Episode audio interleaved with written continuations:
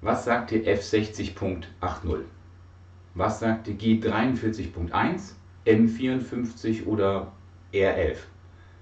Es sind alles Diagnosecodes, die auf einem Krankenschein stehen können, um ein Krankheitsbild abzubilden. Wenn ich gesagt habe G dreiundvierzig Punkt eins, dann ist das die Migräne, M vierundfünfzig sind die Rückenschmerzen oder das R elf war das, glaube ich, die Übelkeit und das Erbrechen. Aber sechzig Punkt achtzig, das bezeichnet laut dem I C D zehn, dem Katalog der Weltgesundheitsorganisation für Krankheiten, bezeichnet das die abgegrenztes, das abgegrenzte Krankheitsbild für Narzissmus. Und darum geht es heute. Ich bedanke mich, dass du dir etwas Zeit nimmst. Narzissmus ist in unserer heutigen Gesellschaft deutlicher vorhanden als je zuvor. Wir bezeichnen es oft als Egoismus und äh, es ist erstaunlich, eine Studie ergab, dass in den vergangenen fünfzig Jahren, seit neunzehnhundertsechzig bis zweitausendzehn, die gescannten Bücher von Google, man konnte erkennen, wie viel mehr einzelne Wörter mehr gebraucht wurden als andere Wörter. Das ist interessant. Word, Bücher, die von Google gescannt wurden, ab Erscheinungsjahr neunzehnhundertsechzig bis zweitausendzehn, enthalten über vierzig Prozent mehr das Wort Ich, aber zehn Prozent weniger das Wort Wir.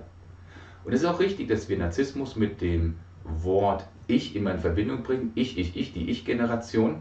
Und darum bedanke ich mich bei dir, dass du dir etwas Zeit nimmst, dass wir uns über dieses wichtige Thema jetzt mal unterhalten können. Denn ich habe vier Themen vorbereitet. Wichtig am Anfang, der Teil eins, was sind Persönlichkeitsstörungen? Punkt zwei, die Abgrenzung guter und schlechter Narzissmus. Im dritten Teil besprechen wir, wie entsteht Narzissmus, auch eine kleine Abgrenzung zum Borderliner. Und im Teil vier, mit einem kleinen Augenzwinkern, aber doch wichtig, die Abgrenzung zwischen männlichen und weiblichen Narzissmus, und gleich jetzt schon ein Spoiler, das hat nichts mit Mann und Frau zu tun. Die Kriterien jedoch, die bei dem männlichen und bei dem weiblichen Narzissmus kommen, sind nach der Gaußschen Verteilungskurve ganz eindeutig dem Mann oder der Frau zuzuordnen, aber nicht immer, nicht absolut, sondern halt nach der Gaußschen Verteilungskurve. Deswegen bitte, das ist nichts gendermäßig Negatives, es ist einfach nur eine Beobachtung. Kommen wir jetzt zum Teil eins. Was sind Persönlichkeitsstörungen? Ich sagte vorhin, den I C D zehn habe ich erwähnt, ein Katalog von der Weltgesundheitsorganisation mit Diagnosecodes, und die F-Nummern sind die Funktionsstörungsnummern des, äh, unseres Wesens, unseres Temperamentes, unseres Gehirnes, und die F sechs Nummern sind die Persönlichkeitsstörungen. Und was ist eine Persönlichkeitsstörung? In der Abgrenzung zu, sage ich jetzt, zu einer neurotischen Störung. Wenn jemand sich immer wieder umdrehen muss, wenn jemand immer sich überlegt, habe ich das, ähm, den Kühlschrank zugemacht, habe ich das Auto abgeschlossen, habe ich das Bügeleisen abgestellt, der sich immer wieder waschen muss, der weiß das und erkennt das als Schwierigkeit an. Jemand mit einer Persönlichkeitsstörung kommt auf die Welt und bildet einen Charakter aus, eine Handlungsweise, Verhaltensweisen, wie er mit guten Situationen und wie er mit schlechten Situationen umgeht. Natürlich aufgrund des Lernens mit seiner Umgebung durch Dritte, aber er bildet das von klein an auf, verstärkt dies in der Adoleszenzphase und steht mitten im Erwachsenenleben immer noch da und sagt zu jedermann, das ist so, so bin ich, das ist meine Persönlichkeit, das ist die Gesamtheit all meines kognitiven und sonstigen Verhaltens. Eine Person mit einer Persönlichkeitsstörung hat dann ein Verhalten ausgebaut, was ihm ein Leiden hervorruft, weil er in einer Gruppe nicht ankommt, oder dass auch ein Leiden bei der Umgebung hervorruft, dass die Umgebung sagt, wir kommen hiermit nicht klar. Immer wichtig, es ist ein Leidensdruck dabei vorhanden. Eine Persönlichkeit Störung ist von Anfang an herangebildet, von klein auf. Das ist die Abgrenzung zur neurotischen Störung. Und da das von Anfang an ist, kann sich derjenige, der Patient, nicht daran erinnern, weil es ist ja schon in den ersten ein, zwei, drei Lebensjahren geschehen. Vielleicht kannst du dich an etwas erinnern, was in deinem dritten Lebensjahr passiert ist. Fraglich, ob du dich an etwas erinnern kannst, was in deinem zweiten, aber sehr, sehr fraglich, was in deinem ersten Lebensjahr geschehen ist. Und trotzdem, gerade in dieser wichtigen Bindungsphase ist das entstanden, was man deinen Charakter nennt. Eine kleine Differenzierung zwischen Temperament, Charakter und Persönlichkeit. Das Temperament ist das, gemäß Robert Cloninger, nachdem du auf die Welt gekommen bist. Das ist deine Grundart, dich zu verhalten, deine genetische Aussage, ob du jetzt Sanguiniker bist, ob du jetzt Choleriker bist, Phlegmatiker oder Melancholiker. Das ist dir mit der Geburt, mit den Genen mitgegeben worden. Der Charakter aber ist das, was besonders in den ersten Lebensjahren, wo du noch ganz aufgesaugt hast alles, dir von deiner allernächsten Umgebung, von deinen allernächsten Erziehungspersonen, Bezugspersonen mitgegeben wurde. Und die Persönlichkeit ist dann das, was du aus deinem Temperament, aus deinem Charakter und deiner eigenen Entscheidungsphase, aus deinem Entscheidungswillen heraus gemacht hast. Und nach heutigem Wissen ist es so, dass das Temperament vierzig Prozent, dass der Charakter vierzig Prozent und dass die Persönlichkeit selber, deine Entscheidung, dein Wille zwanzig Prozent mit beiträgt zu dem, wie du dich verhältst. Wir wünschen uns natürlich, dass unsere aktive Entscheidungsfähigkeit hundert Prozent ist, aber das ist nicht der Fall. Es ist vierzig, vierzig, zwanzig nach heutigem Wissen. Das ist jetzt also die Abgrenzung zwischen einer Persönlichkeitsstörung und einer neurotischen Störung. Lasst uns jetzt mal den ersten Teil hinter uns. Gehen wir zum zweiten Teil. Was ist jetzt der gute Narzissmus im Vergleich zum schlechten Narzissmus? Umgangssprachlich wird ein Narzisst als ein Egoist bezeichnet. Jemand, der mit seinem inneren Auge nicht den anderen sieht, sondern sich sieht. Ja, so frei nach dem Philosophen Martin Buber, von dem Ich zum Du, so komme ich vom Du zum Ich. Und das innere Auge, er dreht sich nur um sich selbst. Narziss ist in der griechischen Mythologie der Sohn des Flussgottes Kephisos oder nee, Kephisos, Kephisos und der Lairiope, der dann, weil er so schön war und sich dessen bewusst war durch sein Spiegelbild im Wasser, die Liebe anderer, sowohl weiblicher als auch männlicher Anhänger, äh, zurückwies. Grundsätzlich ist wichtig, dass Narzissmus ein elementar wichtiger Bestandteil ist, um positiv durch das Leben zu gehen. Jeder von uns benötigt einen gewissen Grund, soliden, gesunden Narzissmus. Das heißt, es geht um Selbstliebe. Sich selbst zu lieben, das ist elementar wichtig. Das hört sich jetzt wie eine Phrase an, aber praktisch jeder von uns hat gewisse Defizite. Und mit diesen Defiziten, wir gehen raus in die Gesellschaft und dann prallen wir zusammen mit anderen Menschen, anderen Gruppen und dann kommen Konflikte, es kommen Abwehrmechanismen raus, es kommen Vermeidungsstrukturen. Das ist keine Plattitüde. Überleg mal, wie du dich fühlst. Manchmal fühlst du dich so unwohl in einer Gruppe. Ähm, wenn die anderen das wüssten, dann schmeißen sie mich raus. Oder wenn die das wüssten, dann würden sie mich nicht lieben. Also werde ich das lieber vermeiden zu sagen und, und, und. Das ist der Schatten, von dem Carl Gustav Jung, ein Psychologe, auch sprach. Ein Archetyp, ein, eine Grundprägung des kollektiven Unbewussten. Jeder von uns hat so einen Schatten, Dinge von sich, die er mit sich rumträgt, die ihm Schwierigkeiten bereiten. Und deswegen ist es gar nicht so verkehrt, dass wir darüber sprechen, dass es auch einen guten Narzissmus gibt. Denn der Schatten ist da, das können wir nicht verändern. Aber dieser Schatten muss uns nicht zu hundert Prozent beeinflussen. Jetzt tritt der etwas gesunde, der selbstbewusste Narzissmus in Aktion und sagt, ich kann über gewisse Schattenmomente, Grundprägungen meiner Persönlichkeit auch hinwegsehen. Ich konzentriere mich auf das Gute meiner Persönlichkeit und lasse das Negative hinter mir und belaste mich nicht so sehr mit meinen Schatten. Und dafür ist es wichtig, dass wir einen starken Narzissmus auch haben. Stark, aber mit gesund. Und das Ziel einer Psychologie, einer Psychotherapie der Psychiatrie ist die Stärkung des Ich-Wertes. Nicht unbedingt der Ich-Liebe. Die Differenzierung ist sehr schwierig zu machen, aber der Ich-Wert sollte gestärkt werden. Wir können das Wort Ich auch mit dem Wort Ego ersetzen. Aber Ego hat bei uns umgangssprachlich einen schlechten Charakter.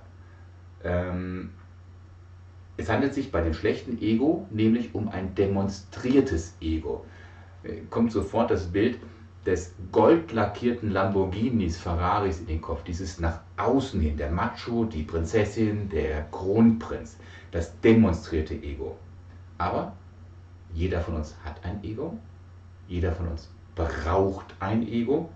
Und jeder von uns braucht ein gesundes und stabiles Ego. Genau hierauf noch einmal zielt die Psychotherapie hin.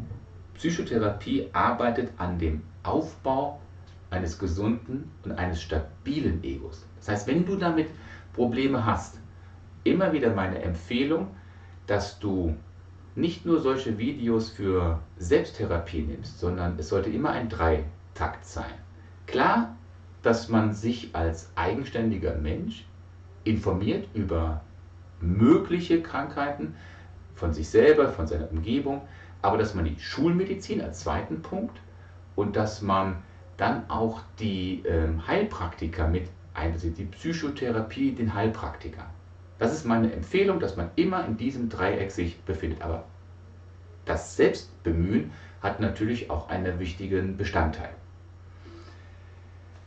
Auch wenn man das als Außenstehender oft anders empfindet, ich habe mir aufgeschrieben den Satz, Persönlichkeitsstörungen sind fast immer das Ergebnis eines schwachen Selbstwertgefühles, eines schwachen und schlecht ausgebildeten Ichs. Persönlichkeitsstörung, fast immer das Ergebnis eines schwachen Selbstwertgefühles. Personen, die nach außen hin den starken Macho präsentieren, haben praktisch ein schwaches, ein bedürftiges, ein ungenährtes Ich und sie trauen sich das aber nicht, nach außen hin zu tragen. Lieber übt so jemand die Rolle als Machos nach außen hin aus und dann spielt er einen überhöhten, überhöhten Selbstwert. Oft sind das dann die Manager, die Führungspersönlichkeiten bis hin zu dem Präsidenten.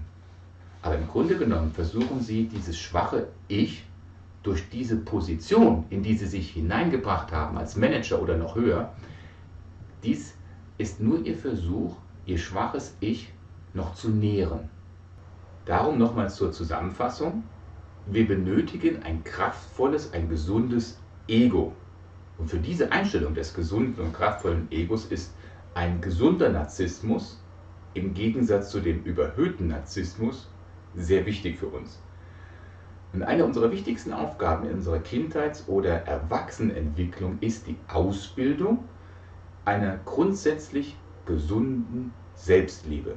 Das ist eine unserer wichtigsten Aufgaben in unserer Kindheits- und Erwachsenenbildung.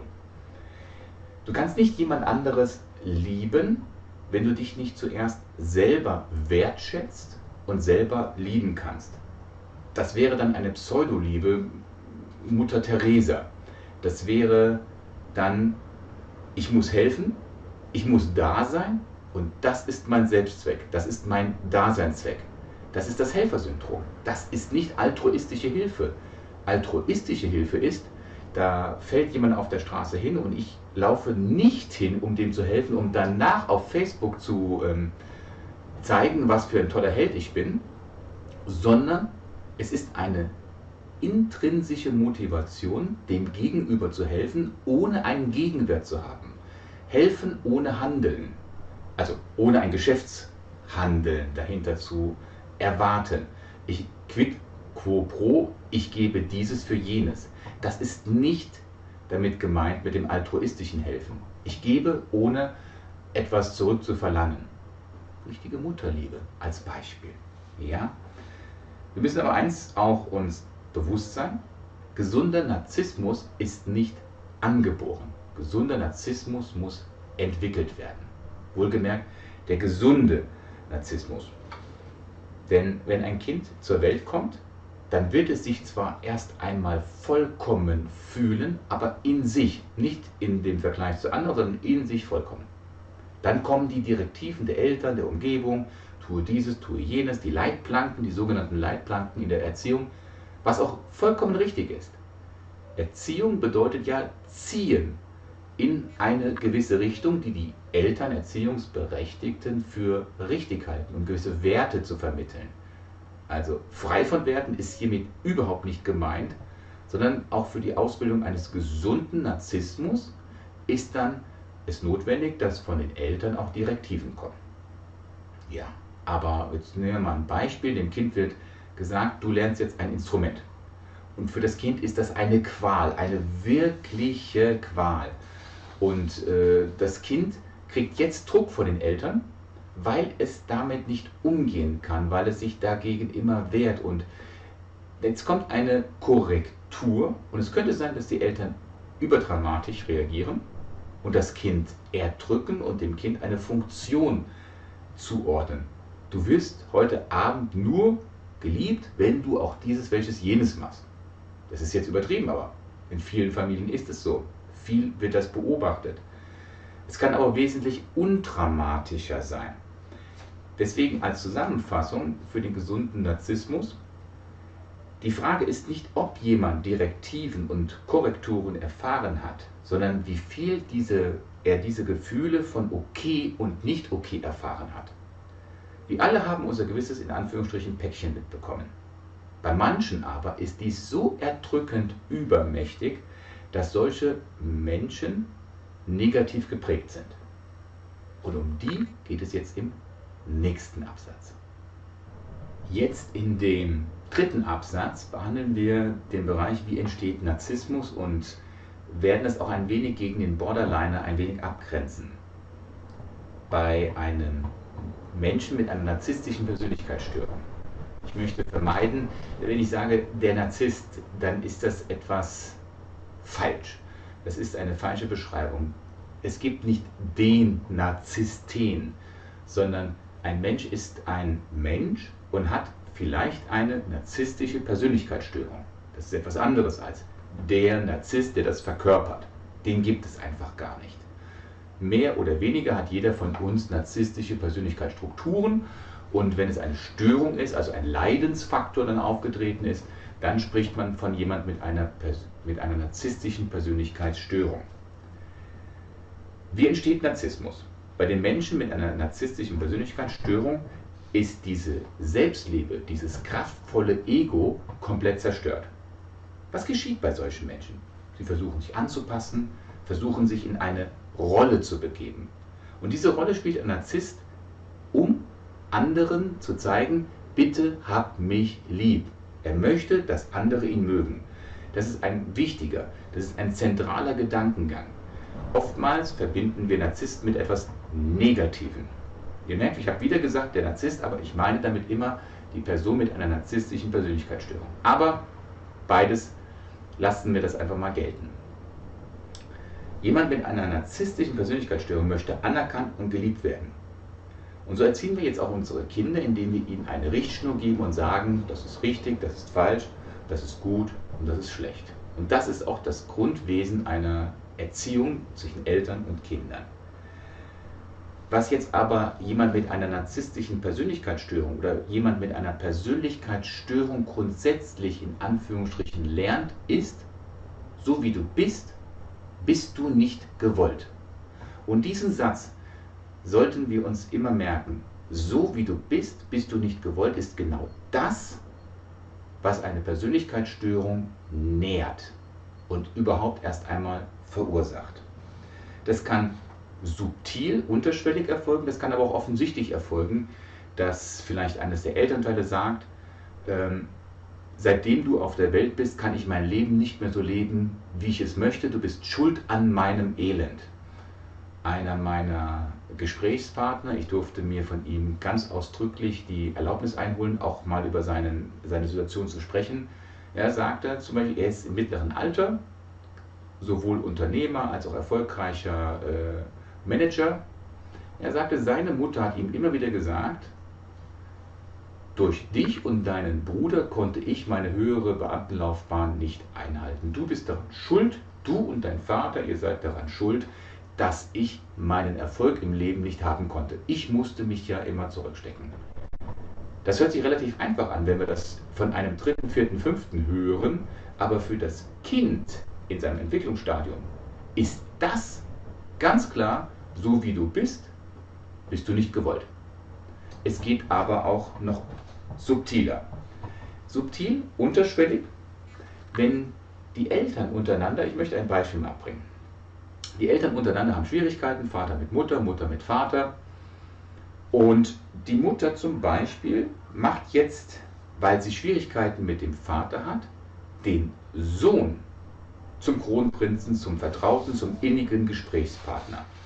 Jetzt wird der Sohn nicht mehr als Sohn betrachtet, sondern als vertrauter Partner von der Mutter missbraucht. Ich gebrauche wirklich das Wort missbraucht, denn ein Kind hat immer das Recht, als Kind, als Sohn oder als Tochter genährt, gepflegt und behandelt zu werden und nicht als Partner, als Vertrauter. Jetzt muss, hat er von seinem Vater oder von seiner Mutter, der Sohn oder die Tochter, eine Funktion erhalten. Er hat nun zu funktionieren und du als Zuhörer kannst jetzt erkennen, wo liegt jetzt das Problem. So wie du bist, bist du nicht gewollt. Jetzt bist du nicht mehr Sohn, jetzt musst du eine andere Funktion ausüben. Was ist jetzt dann die Folge von dem Kind? Logischerweise wird jedes Kind in dem Moment, wo es etwas weiter wegkommt von der Liebe des Vaters oder der Mutter, alles tun, um zu der Liebe der Mutter oder dem Vater zu kommen. Das ist die grundintrinsische Funktion eines Kindes, die Liebe der Eltern zu erhalten, um sich dadurch zu nähren. Und wenn es diese Funktion ist, dann wird dieses Kind lieber noch seine Kindheit opfern. Und ich gebrauche wirklich das Wort opfern, seine Kindheit, um die Liebe von der Mutter oder von dem Vater zu erhalten. Im schlimmsten Fall, nehmen wir dieses Beispiel von der Mutter, die den Sohn als Vertrauten nimmt, im schlimmsten Fall erzählt dann die Mutter dem Sohn auch noch von den Problemen mit dem Vater. Jetzt verliert der Sohn zusätzlich neben dem Verlust seiner Kindheit auch noch das Leitbild, das Vorbild seines Vaters. Das wird alles subtil dadurch provoziert. Und ein Elternteil sollte tunlichst vermeiden, dem Kind eine Funktion zu übergeben. Denn das Kind wird nur noch nach der Funktion arbeiten, leben, atmen, damit es die Liebe von den Eltern erhält. Denn als Kind selber kann es ja nicht bestehen bleiben. Und was das Kind für sich innerlich jetzt erlebt, ist folgender Satz. Meine Persönlichkeit spielt keine Rolle. Ja, also das Kind ist in eine Funktion reingekommen und muss logischerweise für sich selber sagen, aber das ist auch unbewusst, subtil. Das Kind selber hat das gar nicht auf dem Schirm. Meine Persönlichkeit spielt keine Rolle und das, was ich bin als Person, als Individuum, meine Wünsche und Freude, das spielt keine Rolle, sondern ich habe zu, zur Verfügung zu stehen, ich habe zu funktionieren. Nur dann bekomme ich die Liebe von meiner Mutter oder von meinem Vater. Und so wächst das Kind nun auf. So entsteht jetzt der Mensch, der ist in sich selbst überhaupt nicht komplett. Er weiß weder, was er fühlt, noch welche Bedürfnisse er hat, denn er orientiert sich ja immer nur nach der Funktion, die er von außen aufdoktriniert bekommen hat. Er konnte niemals, das Kind, der Junge, das Mädchen, sich um seine eigenen Bedürfnisse Gedanken machen, sondern er hatte ja eine Funktion zu erfüllen, damit er die Liebe von Vater und Mutter erhalten kann. Aber ein Kind muss, muss, muss, muss die Möglichkeit haben, sich zu entwickeln. Es muss spüren, welche Bedürfnisse es hat. Es muss erkennen, was will ich und was will ich nicht. Aber dieses missbrauchte Kind muss immer wieder jonglieren zwischen seinen eigenen Bedürfnissen und den Bedürfnissen seiner Eltern. Ein gesund heranwachsendes Kind sollte tunlichst auch mal gegen seine Eltern rebellieren. Das ist ganz normal. Denn je braver ein Kind ist, desto verdächtiger sollte es einem vorkommen. Das ist für Eltern im ersten Schritt zwar unbequem, aber für das Kind ist dieses Herausfinden von Grenzen elementar wichtig. Und das heißt jetzt nicht, dass diese antiautoritäre Erziehung jetzt das Richtige ist. Auf gar keinen Fall. Der Satz hieß ja, ein Kind muss herausfinden, welche Grenzen für ihn richtig und falsch sind, um dann innerhalb dieser Leitplanken heranwachsen zu können. Grenzen setzen, ja, aber nicht eine Funktion. Das Kind muss lernen, mit sich selbst zu erkennen, zu wissen, was will es und was will es nicht. Eine kleine Zusammenfassung jetzt schon mal. Das Kind ist nun aufgewachsen, ohne dass es gelernt hat zu erkennen, was es fühlt und welche Bedürfnisse es hat. So entsteht ein, eine narzisstische, eine bedürftige, eine hungernde Persönlichkeit. Zu welchem Ergebnis führt dies? Das Kind weiß nicht, was es wirklich will und was es als Persönlichkeit eigenen Wertes ist. Die Persönlichkeit mit einer gesunden Selbstliebe kann dieses Kind im Moment nicht haben. So, was geschieht nun beim erwachsenen Narzissten? Der erwachsene Narzisst oder die Person mit einer narzisstischen Persönlichkeitsstörung hat eine ganz besondere Fähigkeit. Fast jeder mit dieser narzisstischen Persönlichkeitsstörung ist in der Lage, sich in allen Situationen in einer Gesellschaft sehr gut einzuführen. Er glaubt, deutlich spüren zu können, wie die Umgebung ihn haben möchte, denn dann verhält er sich auch dementsprechend. Vielleicht kommt jetzt etwas Verwirrung auf. Wenn jemand, äh, wenn du schon mal im D S M fünf nachgeschaut hast oder im I C D zehn, wenn es um die Kriterien von Narzissmus geht, dann heißt es doch im Punkt sieben, dass es einen Mangel an Empathie bei solchen Personen gibt. Mangel an Empathie, Ablehnung, Gefühle und Bedürfnisse anderer anzuerkennen oder sich mit ihnen zu identifizieren. Aber eine Person mit einer narzisstischen Persönlichkeitsstörung hat zwar keine Empathie für sich selber oder für den Gegenüber als Person. Er kann nicht fühlen, was er selber wünscht, fühlt oder was der andere fühlt. Seine Empathie, die vorhanden ist, zielt darauf ab, zu spüren, wie seine Umgebung ihn haben möchte, um dann entsprechend sich zu verhalten. Das ist dann eine extrinsische Empathie und keine intrinsische. Immer wieder hervorgerufen durch das, was er in seiner Kindheit gelernt hat. Wie möchten mich die anderen, weil er funktioniert hat, weil er nicht geliebt wurde. Er hat eine große Empathie. Diese Empathie ist aber nur einem Selbstzweck dienend. Sie zielt darauf ab, wie wollen sie mich, wie bin ich gut, wo ist mein Platz in der Gesellschaft. Sein Ich ist niemals drin, sondern er fragt sich nur, was muss ich tun, um diesen Platz zu erhalten. Deswegen, du kannst einen Narzissten überall in jede Gesellschaft mitnehmen. Das ist so ein eloquenter Zuhörer, das glaubt man gar nicht. Aber er weiß nicht wirklich, was Empathie ist. Und vielleicht hast du das schon mal selber erlebt. Du triffst eine Person, die ist so traumhaft toll, so eloquent, so redegewandt, so wunderbar in all dem Verhalten und rückt den Stuhl zurecht, hilft dir den Mantel, hält die Türe auf, beobachtet dich und du denkst, wow, das ist hier jetzt wirklich toll. Aber eigentlich ist es wie eine seelenlose Hülle. Diese Person ist gar nicht zu fassen. Diese Person ist zu glatt. Der geht auf alles ja ein. Der hat ja gar keine Ecken und Kanten. Und dann kannst du spüren, irgendetwas stimmt hier nicht. Und ein Nicht-Geschulter, ein Nicht-Therapeut, der fällt ganz schnell auf solche Personen herein. Aber das Gefühl ist da und dann meidet er solche Personen und das kriegt dann derjenige mit einer narzisstischen Persönlichkeitsstörung auch mit und versucht dann wieder Nähe herbeizuführen. Kommen wir zurück zu der narzisstischen Persönlichkeitsstörung als solches. Dieser Mensch konnte seine individuelle Persönlichkeit, seine Selbstliebe nicht entwickeln. In seiner Grundentwicklungsstufe wurde ihm immer entweder offensichtlich oder subtil beigebracht, so wie du bist, bist du nicht gewollt. Und das ist eine zutiefst kränkende Verletzung. Für jedes Kind ist das zutiefst kränkend. Ein Kind braucht ein geborgenes, ein schützendes Umfeld.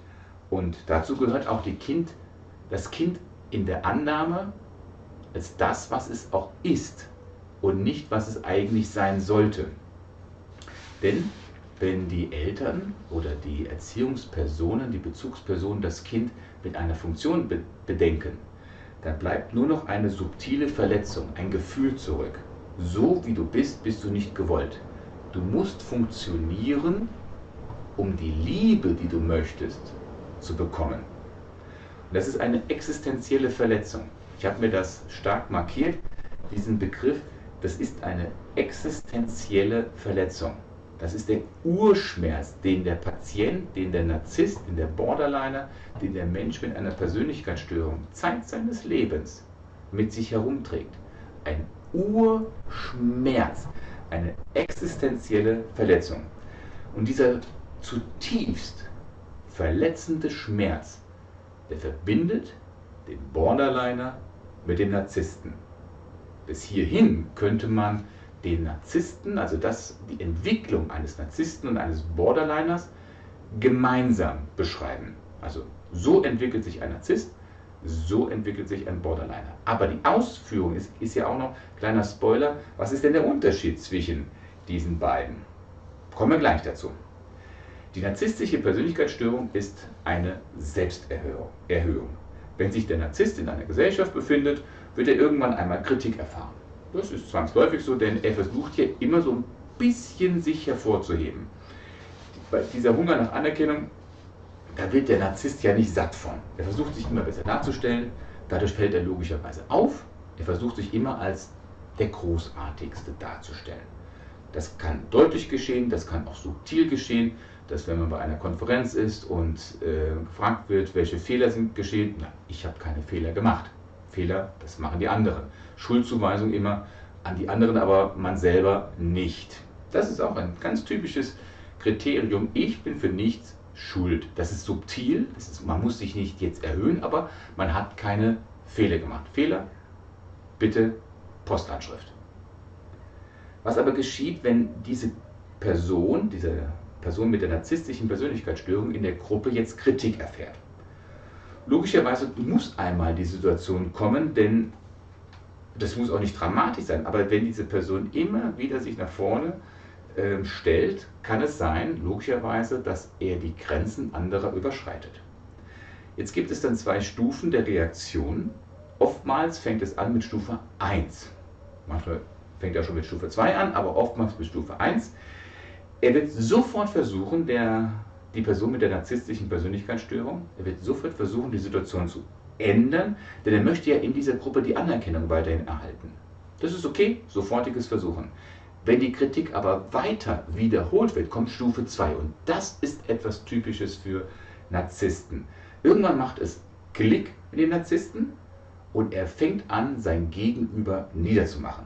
Und zwar auf eine kalte Art, eine rationelle Art, fast schon eine schizoide Art und Weise. Er kann dem Gegenüber beinhart und messerscharf zeigen, dass er sich gekränkt fühlt und ihn dann auch so behandeln. Das macht er dem, da macht er den Gegenüber, wie der Borderliner, ähnlich dem Borderliner, komplett fertig, sodass der Gegenüber denkt, was für ein Mähdrescher ist jetzt über mich drüber gefahren. Der Unterschied zum Borderliner ist jetzt folgender. Der Borderliner zerlegt einen genauso. Wenn man ihn kritisiert, wenn man also das aufdeckt, was er permanent umgeht, seine leere, hohle innere Mitte, und es ihm wehtut, wenn jemand ihn bei diesem Urschmerz antrifft, dann zerlegt er sein Gegenüber genauso, aber am Ende wird er dann sagen, komm, lass uns ein Bierchen miteinander trinken, denn er sucht ja weiterhin die Nähe. Er hat den Gegenüber komplett zerlegt. Der Narzisst, wenn er jemanden zerlegt hat, der dreht sich um und geht. Der wird seinen Gegenüber dann auch verlassen. Der will nichts mehr mit ihm zu tun haben, denn das Zerlegen des Gegenübers ist ein, ein Schritt der Trennung hin zu einer neuen Bindung, zu einer neuen Beziehung. Der Narzisst geht nicht zu einer neuen Beziehung, es sei denn, er hat seine alte Beziehung komplett zerlegt, sich von ihr dadurch getrennt. Der Borderliner möchte ja nicht seine Bindung wegwerfen. Er zerlegt sein Gegenüber und trotzdem bleibt er bei der Beziehung. Ich hasse dich, verlass mich nicht, ist ein typischer Ausspruch für Borderliner.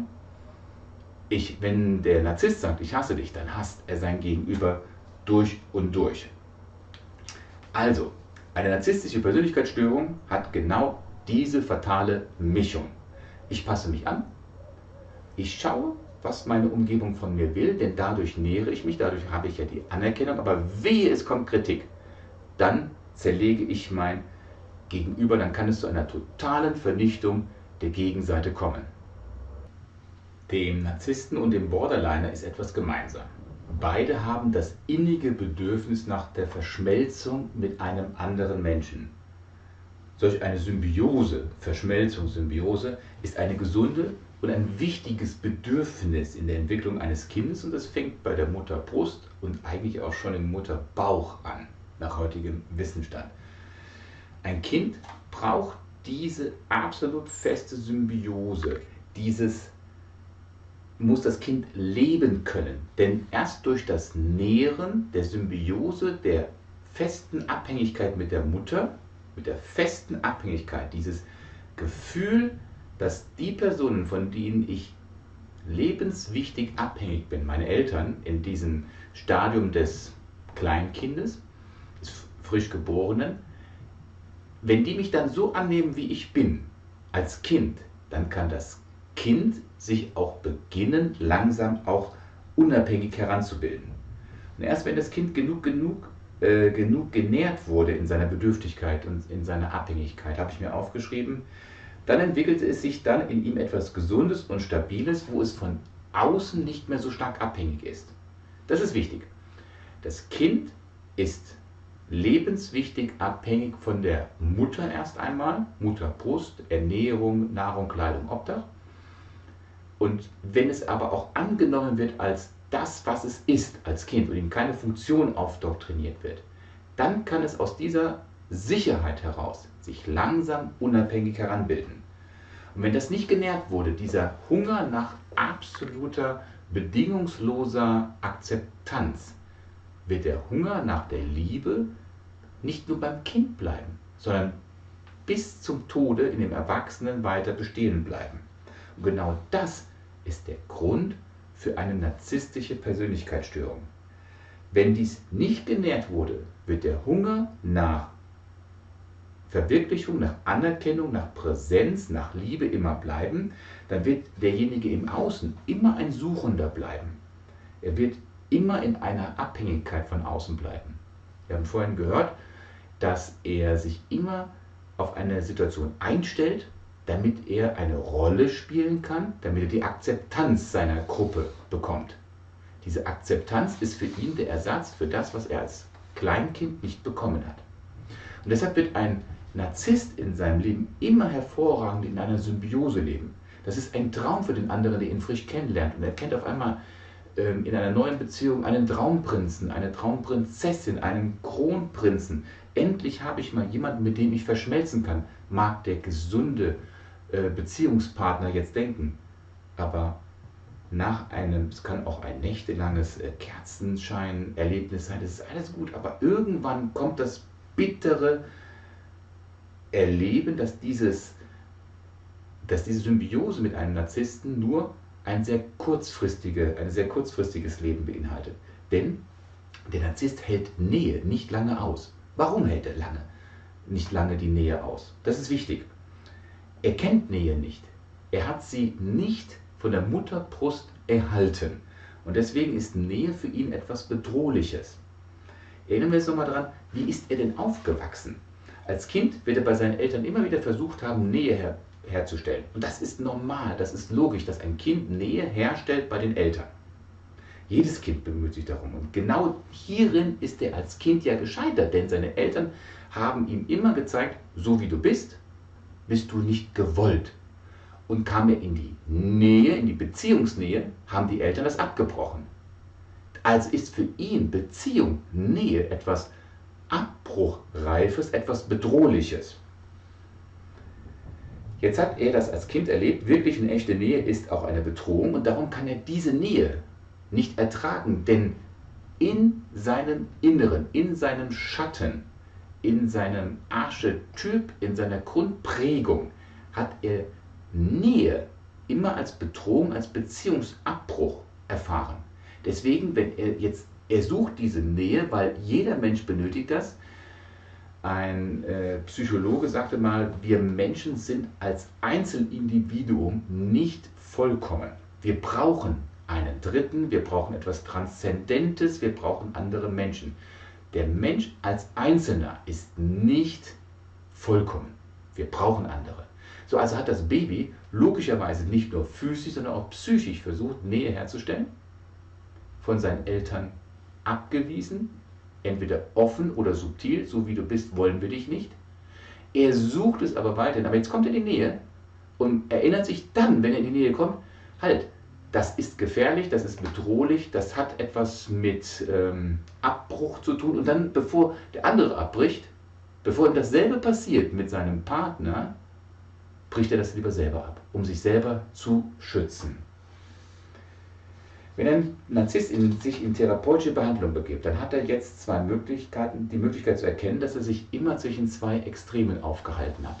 Das eine Extrem war das Nichtigkeitsgefühl und das andere war das Gefühl der Überhöhung. Und zwischen diesen beiden Gefühlen pendelt er immer hin und her. Und das ist wichtig durch die therapeutische Sitzung, dass das kognitiv erkannt wird für den Patienten, für den Klienten, dass er immer um seine hohle Mitte herum pendelt. Denn zwischen diesen Gefühlen ist nichts. Er versucht immer um diese Mitte herum ähm, zu schleichen, diese Mitte herum zu vermeiden, wie der Teufel das Weihwasser, dieser Spruch äh, sagt, weil da ist ja nichts. Er durfte ja nicht sein. Diese Mitte gibt es nicht. Diese Mitte ist leer und hohl, denn er spürt sich nicht selbst.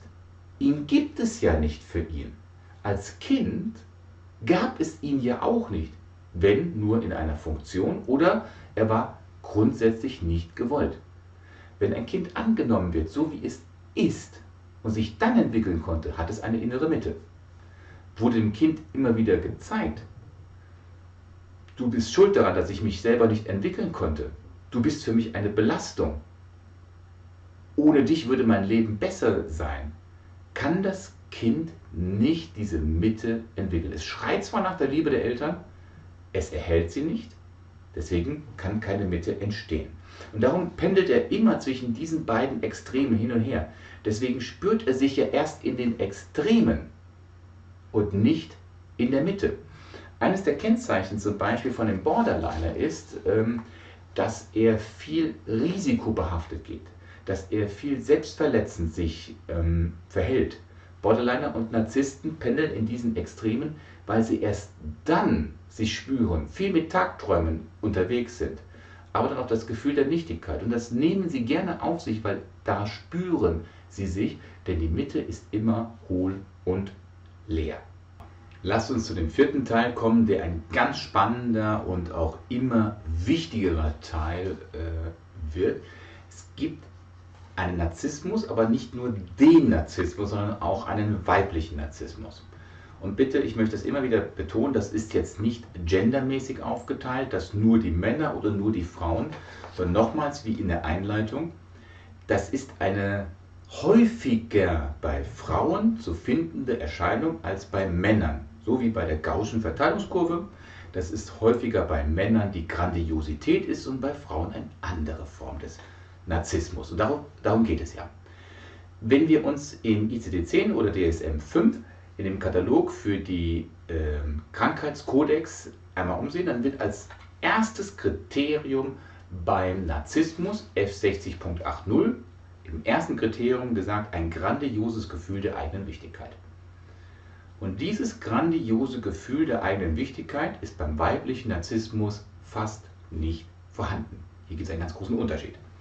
Der weibliche Narzissmus ist defizitär. Er ist ein angepasster Narzissmus. Welche Rolle muss ich spielen, um gesehen zu werden, ist typisch für einen Narzissten. Das hatten wir vorhin gesagt. Er spielt eine Rolle, weil er sich selber nicht spürt, den anderen nicht spürt, aber er möchte Anerkennung haben, denn dadurch nährt er sich, nährt er seinen, seinen Selbstwert. Und wir hatten vorhin besprochen, dass wenn dann der Narzisst mit Kritik konfrontiert wird, Stufe eins, sofortiges Verändern der Situation und irgendwann Stufe zwei beginnt er den anderen vernichtend herunterzumachen. Und der weibliche Narzissmus, der hat das auch nicht. Der vernichtet lieber sich selber. Es gibt eine Vernichtung, aber nicht den anderen gegenüber, sondern sich selbst gegenüber. Trotzdem eine Abgrenzung zum Borderliner. Ich möchte mal sechs Kriterien aufzeigen, die den weiblichen Narzissmus besonders hervorheben.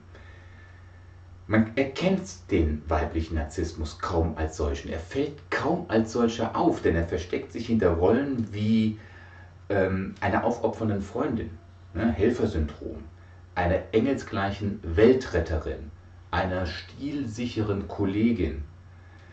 Ich zeige jetzt mal ein paar Eigenschaften, die den weiblichen Narzissmus kennzeichnen. Erstens ist es der Perfektionist. Narzissten, weibliche Narzissten sind krankhafte, oft krankhafte Perfektionisten. Denn je perfekter ein Mensch ist, desto wertvoller ist er. Also eine Rolle, eine Funktion wurde diesem Menschen aufdoktriniert. Oftmals dem jungen Mädchen, dass der Vater sagt, du musst das, das, das erreichen, nur dann bist du in dieser Welt okay. Transaktionsanalyse, ich bin okay, du bist okay. Erst dann bist du okay. Solange du das nicht kannst, bist du nicht okay. Der Perfektionist. Zweites Merkmal. Auffälliges und auffällig gepflegtes und sehr, sehr attraktives Aussehen. Stilsicher, top gestylt, immer nach dem neuesten Trend hin orientiert. Extrinsisch, nicht intrinsisch. Extrinsisch nach dem neuesten Trend gestylt. So versuchen dann weibliche Narzissten die Bewunderung und, das, und die Aufmerksamkeit der Gesellschaft zu bekommen. Wieder eine Rolle. Sie spielen eine Rolle. Aber im Unterschied zu dem männlichen Narzisst ist das nicht in einer Grandiosität sich selbst erhöhen, sondern sie versuchen einem Trend hinterherzulaufen. Drittens, ein scheinbar, Ausrufezeichen, ein scheinbar sicheres Auftreten. Beherrscht, bestmöglich vorbereitet, eine präzise, eine messerscharfe Ausdrucksweise, ein starker Auftritt. Das ist in den Augen von einer Narzisstin, einer weiblichen Narzisstin, die Voraussetzung für Anerkennung. Eine wunderbare Fassade, die sie aufgesetzt hat. Eine wunderbare Maske, eine wunderbare Fassade, um sämtliche Unsicherheiten, die innen drin sind, diese Rolle zu verstecken. Denkt mir immer an den Schatten. Dieses Archetype, diese Grundprägung wird wieder mal nach hinten gedrückt. Das ist typisch für einen Narzissten weiblicher Art. Dann sehr extrem hohe Ansprüche. Weibliche Narzissten geben sich nie mit Durchschnitt zufrieden. Sie wollen hoch hinaus. Vor allem von sich selbst erwarten sie Perfektion, aber auch Höchstleistung. Perfektion und Höchstleistung, das erwarten sie von sich selber. Bescheidenheit. Jetzt wird es ganz interessant. Bescheidenheit ist eine Form des weiblichen Narzissmus. Das hast du sehr gut gemacht. Und wie reagiert dann der weibliche Narzisst? Ach, das ist alles okay, das ist nicht so.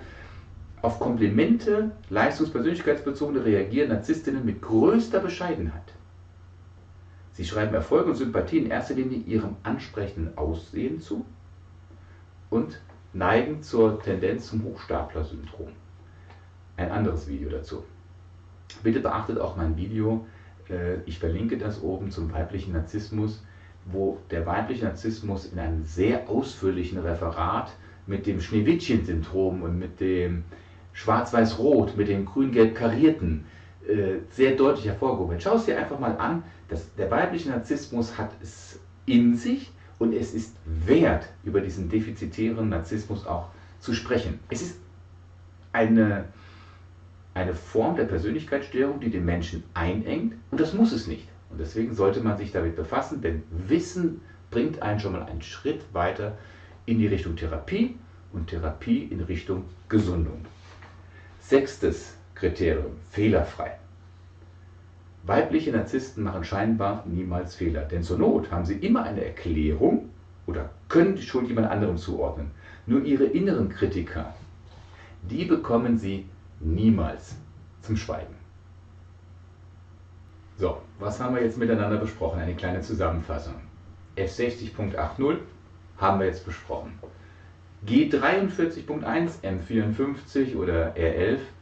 All das sind Diagnosekodex, die Migräne, Rückenschmerzen, Übelkeit, aber F sechzig Punkt achtzig eine der vielen Formen der Persönlichkeitsstörungen beschreibt. Das I C D zehn ist ein Buch der Weltgesundheitsorganisation, welches dann eine Auflistung all dieser Krankheitskodex beinhaltet und zeigt uns deutlich, welche Kriterien erfüllt sein müssen, um das Krankheitsbild gegen ein anderes Krankheitsbild abzugrenzen. Was ist der Sinn dahinter?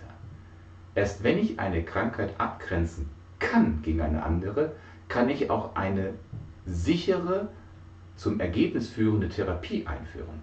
Dann kann ich mich damit auseinandersetzen, kann ich auch mit Rückschlägen arbeiten. Und dieses Video soll ich damit einfach mal in Kontakt bringen mit gutem und in Anführungsstrichen schlechtem Narzissmus. Der gute Narzissmus, den möchte ich immer wieder hervorheben. Das ist wichtig, dass jedes Kind, jeder Mensch den guten, den nährenden, tragenden Narzissmus in sich hat und weiter ausbaut. Wenn du daran zu arbeiten hast, in welcher Form auch immer, zögere nicht, zu einem Therapeuten zu gehen, zu einem Schulmediziner zu gehen.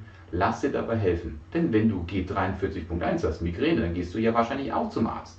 Das ist überhaupt kein Ma- Mangel, kein Makel, dass wir zu einem Arzt gehen, wenn wir in einer sogenannten F-Diagnose in den Persönlichkeitsstörungen uns aufhalten. Ich möchte dich ermuntern, durch solch ein Informationsvideo dich mit diesen Krankheitsbildern näher zu befassen und dir professionelle Hilfe zu geben, indem du nicht nur Literatur selber für dich liest. Das ist wichtig, das ist richtig. Nur der gebildete Patient kann weiter mit dem Arzt korrespondieren und dem Arzt Hilfestellung geben, damit die Anamnese, die Diagnoseerstellung, dass das auch besser funktionieren kann. Wenn du weitere Tutorials haben möchtest, ein bestimmtes Video, etwas kürzer, sind wir gerade so unter einer Stunde geblieben. Ich hoffe, dass du damit einverstanden bist, dass so ein wichtiges Thema auch hin und wieder mal in einem längeren Video behandelt wird. Wenn du nähere Informationen haben möchtest, zögere nicht, das in den Kommentaren zu schreiben. Nutze die E-Mail, nutze Skype. Ich bin gerne für dich da, um dir auf deinem Weg vielleicht persönlich oder in Kombination mit einem Dritten zu helfen. Vielen lieben Dank. Daumen rauf, wäre toll. Ein Like dieses Videos, ein Abonnement, ich würde mich darüber sehr freuen. Teile dieses Video. Es ist nach bestem Wissen und Gehwissen erstellt worden. Wenn du einen Fehler entdeckt hast, zögere nicht, ihn mir zu schreiben. Herzlichen Dank und bis zum nächsten Video.